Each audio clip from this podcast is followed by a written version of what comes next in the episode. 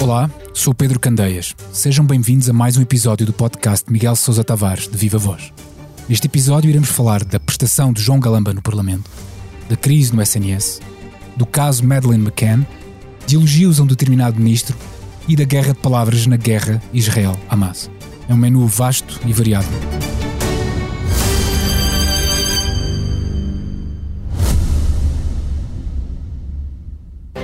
Subscrever o Expresso é ter acesso à melhor informação, a uma vasta oferta de conteúdos exclusivos e à opinião de referência. Subscrever o Expresso é tornar-se membro do nosso clube, poder ser voz ativa de uma comunidade informada e beneficiar de vantagens exclusivas. Subscreva o Expresso em expresso.pt barra digital. Expresso. Liberdade para pensar. Olá Miguel, bem-vindo. Viva Pedro. Vamos então ao debate do Orçamento do Estado e à prestação de João Galamba. O Miguel escreve que o Ministro vive, e passo a citar, no país das maravilhas. Porquê? Bom, um, Galamba fez o discurso de encerramento de, do debate na generalidade do orçamento. Eu considero, já que o disse, que este é um bom orçamento, assim uh, os deuses ajudem a sua execução, nomeadamente com a crise internacional que temos uh, em cima da mesa. Uh, este tem sido os governos de Costa e os seus ministros das Finanças, Mário Centeno e Fernando Menina, têm sido bons gestores do curto prazo da conjuntura económica. Mas o que tem faltado a este governo, em minha opinião, é uma visão de longo prazo. Uma visão que uh, pense no desenvolvimento do país, no crescimento económico do país. Nós continuamos com crescimentos endémicos para aquilo que precisamos para preencher o fosso que ainda nos separa dos países desenvolvidos da União Europeia, e basta compararmos com os que partiram atrás de nós e que crescem muito mais do que nós e já nos estão a ultrapassar, e nesse sentido este orçamento eh, é vazio de ideias como é, como são as grandes opções económicas. Ora, o discurso de Galamba ao louvar-se e ser aplaudido por coisas tão ridículas como a obra de eletrificação da linha do Algarve, cujo primeiro troço ainda não está acabado e que vai com três anos de atraso, as obras da, da, ferrovia da Beira Alta, que estão com três anos de atraso, a linha de alta velocidade Porto-Lisboa, que irá começar os trabalhos no início do próximo ano. E coisas dessas assim, de, tal maneira ridículas, eh, chega a ser patético, quer dizer, ele está a falar de coisas que já deviam estar prontas há vários anos e fala como se fosse uma grande conquista irem agora começar. Eu dou como exemplo extremo, mas que é real, que a eletrificação da linha do Algarve, que não vai acrescentar um quilómetro à velocidade média de 45 quilómetros com que os comboios ali circulam, só essa eletrificação em 2023 vai demorar mais tempo a ser feita do que toda a construção da linha do Algarve em 1903. Isto é absolutamente inacreditável. Como é que um governo quer eh, desenvolver o país pode se gabar de uma coisa destas? Em vez de pedir desculpas pelo atraso ou tentar justificá-lo, João Galamba vem-se vangloriar eh, de uma coisa inacreditável. É como se é como se um Ferrari quisesse concorrer com um burro, para usar aquela aquela imagem que António Costa usou quando se candidatou numa campanha eleitoral à Câmara Municipal, não foi? Exatamente, ah, exatamente. O, o burro chegava mais depressa que o Ferrari. Pois neste momento nós parecemos, em matéria de comboios e não só, parecemos um burro a concorrer com os Ferraris. Basta olhar para o que se passa na ferrovia em Espanha aqui ao lado para perceber que nós estamos na idade média do transporte ferroviário, que era essencial para o país. E concorda com as críticas que foram feitas a Galamba por não ter falado da TAP e do aeroporto, ou seja, temas que estão muito na ordem do dia e sobre os quais o Ministro terá responsabilidades? Aí não concordo tanto, porque eu acho que, para ser sincero, o dossiê TAP, como se viu pela intervenção anterior de António Costa, não vai, obviamente, passar pelo, pelo Ministro dos Transportes, vai passar pelo Primeiro-Ministro diretamente. E porque o dossiê ainda não está fechado, porque depois do, do, do, do veto do Presidente da República, tendo exigido uma clarificação de quais eram as balizas para a privatização da TAP, essa clarificação ainda não está feita. Eu acho que nós andamos um bocadinho à toa nessa matéria. E também não era propriamente matéria do Orçamento de Estado, digamos assim. Agora, eu concordo com as críticas que, eh, ao escolher João Galamba para, para encerrar o, o, o debate na generalidade, eu pensei que ele tivesse alguma coisa de importante para dizer, ou diferente, ou que pelo menos eh, fosse refletir uh, apenas e só uh, as ideias do governo. Mas ele não resistiu a uma alfinetada pessoal final ao Presidente da República, que, em minha opinião, foi absolutamente deselegante, absolutamente desnecessária e foi mesmo infantil. Foi uma infantilidade de João Galamba. E eu pergunto-me se o Primeiro-Ministro teria conhecimento dessa parte do discurso. É difícil que não tivesse, é difícil que João Galamba não tivesse avisado primeiro António Costa: olha, eu vou, vou acabar com uma piada ao, ao Presidente da República. É difícil que isso não tenha acontecido mas se aconteceu com conhecimento de António Costa, foi muito infeliz. Se aconteceu sem o conhecimento de António Costa, então agora sim, eu acho que era a altura de António Costa meter os patins a João Galamba. Fica aqui a sua opinião sobre, sobre Galamba e sobre António Costa. Agora queria mudar um bocadinho de tema. Sobre o SNS, eh, o Miguel assume uma posição relativamente crítica à atitude dos médicos, sugerindo que há uma certa, digamos, ingratidão perante o esforço do país que os formou. Exatamente. Eu começo por dizer que, desculpem-me se estou a ser injusto, se estou a dizer uma grande asneira, porque eu não consigo, uh, entre as posições contraditórias de ambas as partes, eu não consigo ver absolutamente claro, mas também já tenho visto de alguns médicos um apelo à sensibilidade do corpo clínico do Serviço Nacional de Saúde para com a situação, não esquecendo nunca de que o objetivo principal do Serviço Nacional de Saúde é servir os doentes, não é servir os médicos. O que não quer dizer que os médicos não estejam, não estejam mal pagos e que os médicos não tenham razão na maior parte ou, em grande parte das reivindicações que fazem. Agora, Uh, aquilo que eu digo é o seguinte: uh, é preciso que os médicos não esqueçam, quando eles, ainda ontem ouvi dizer, os representantes dos dois sindicatos estão a negociar com o Ministério, que ou nos pagam melhor, ou nós vamos para o estrangeiro ou para os privados, é preciso que os médicos não esqueçam que todos eles, exceto uma ínfima minoria que se formou no estrangeiro, foram formados em Portugal, no ensino público, eh, num curso que é caríssimo, basta olhar para as propinas que agora a Universidade Católica, que é o primeiro curso privado de medicina, cobra aos seus estudantes. E essas propinas, esses cursos, foram custeados pelos contribuintes, pelo Estado português. Tal como sucede na Força Aérea, onde os, os oficiais, pilotos aviadores que saem da Força Aérea têm um contrato com o Estado que não o podem abandonar imediatamente para ir voar nas companhias de aviação privadas, por exemplo, Aqui não existe essa, essa, esse constrangimento por parte do, dos médicos que saem do ensino público. E, portanto, eles deviam meditar sobre isso, eles e os privados que os contratam, porque é fácil dizer, ah, no, no setor privado pagam-nos muito melhor. Pois pagam, porque eles não tiveram que pagar a formação dos médicos. Eles recebem diretamente os médicos que o ensino público formou.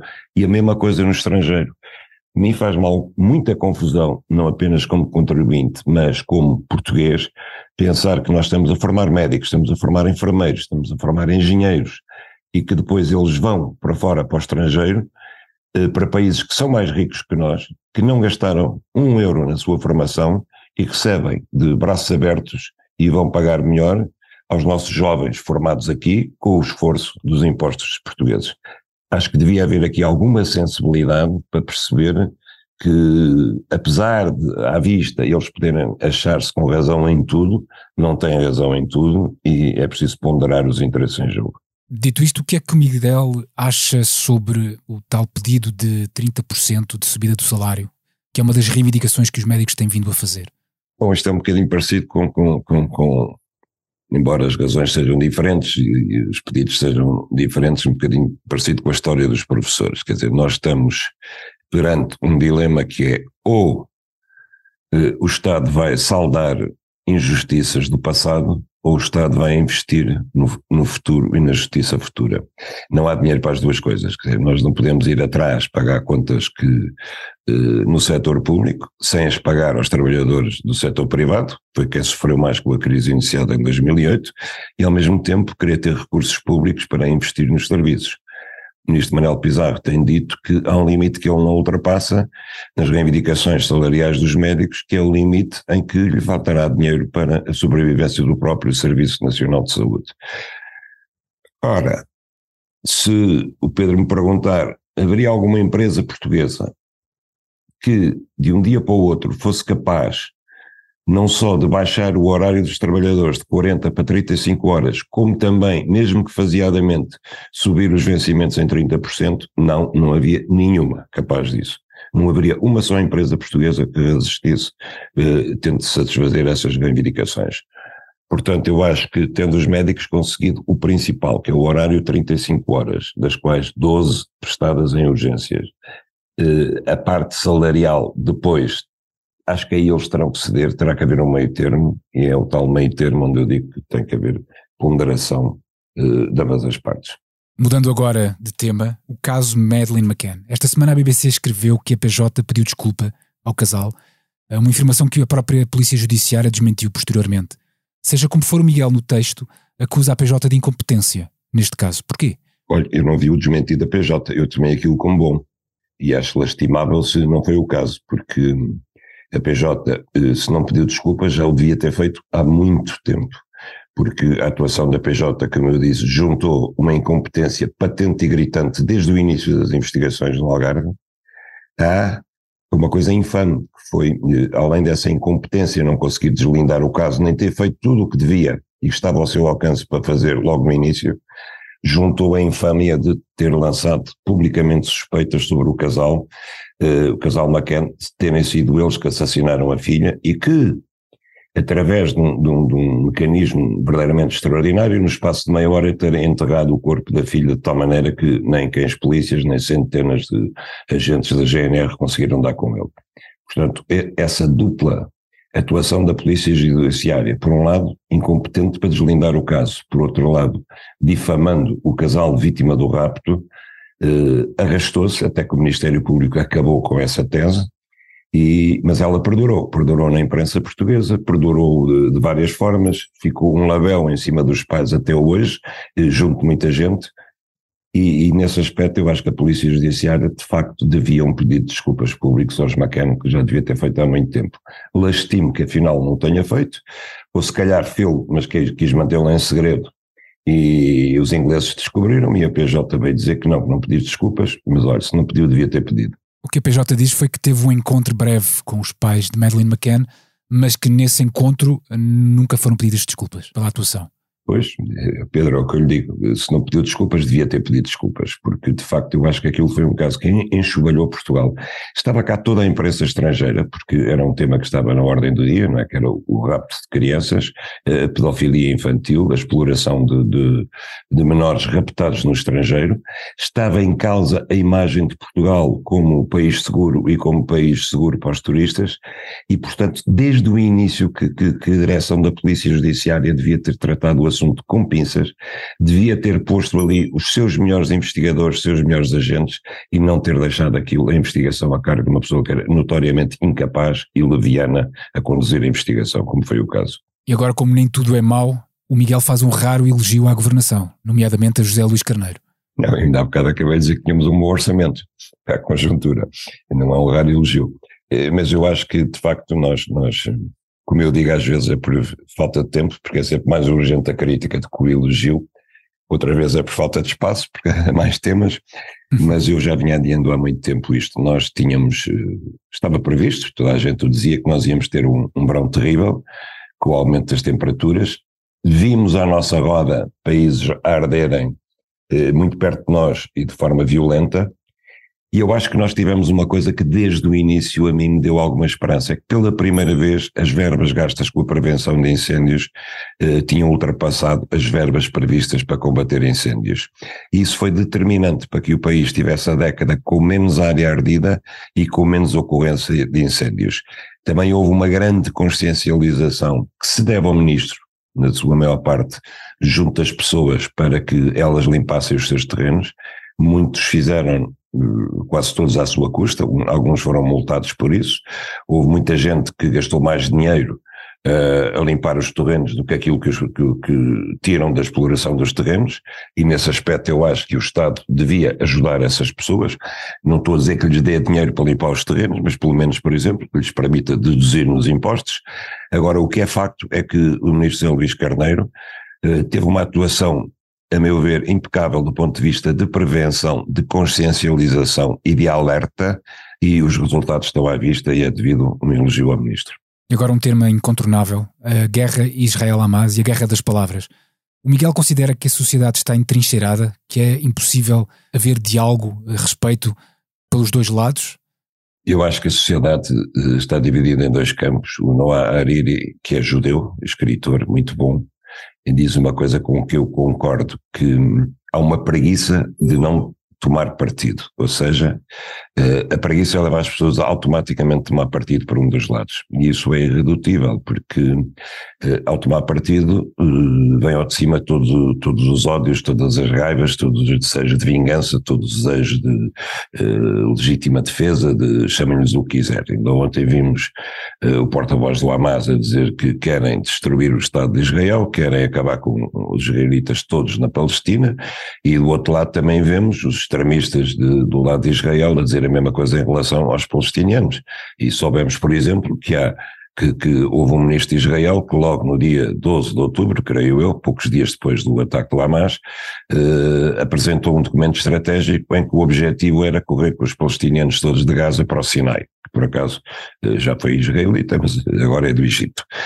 E portanto há aqui eh, uma incapacidade de tentar encontrar o meio termo, uma incapacidade de ultrapassar o contencioso do passado, e isso é, é, verdadeiramente fatal para encontrar um caminho para a paz. Agora, eh, tem-se assistido também paradoxalmente a uma coisa que eu acho curiosa. Há muito mais tentativas, apesar de tudo, de forçar a paz, ou pelo menos de tentar dominar a mão extremista do Hamas e a mão extremista de Israel, eh, nestes 20 e tal dias de guerra do que houve em 20 e tal meses de guerra da Ucrânia, onde não há nenhum movimento sério a favor da paz. Isso tem que ver em grande parte também com a posição dos Estados Unidos, que tem forçado muito Israel à contenção, e tem que ver também com uma série de países árabes, com o Qatar à cabeça, que, que tem também tido uma influência determinante sobre o Hamas. Creio que esta guerra pode escalar para coisas muito piores?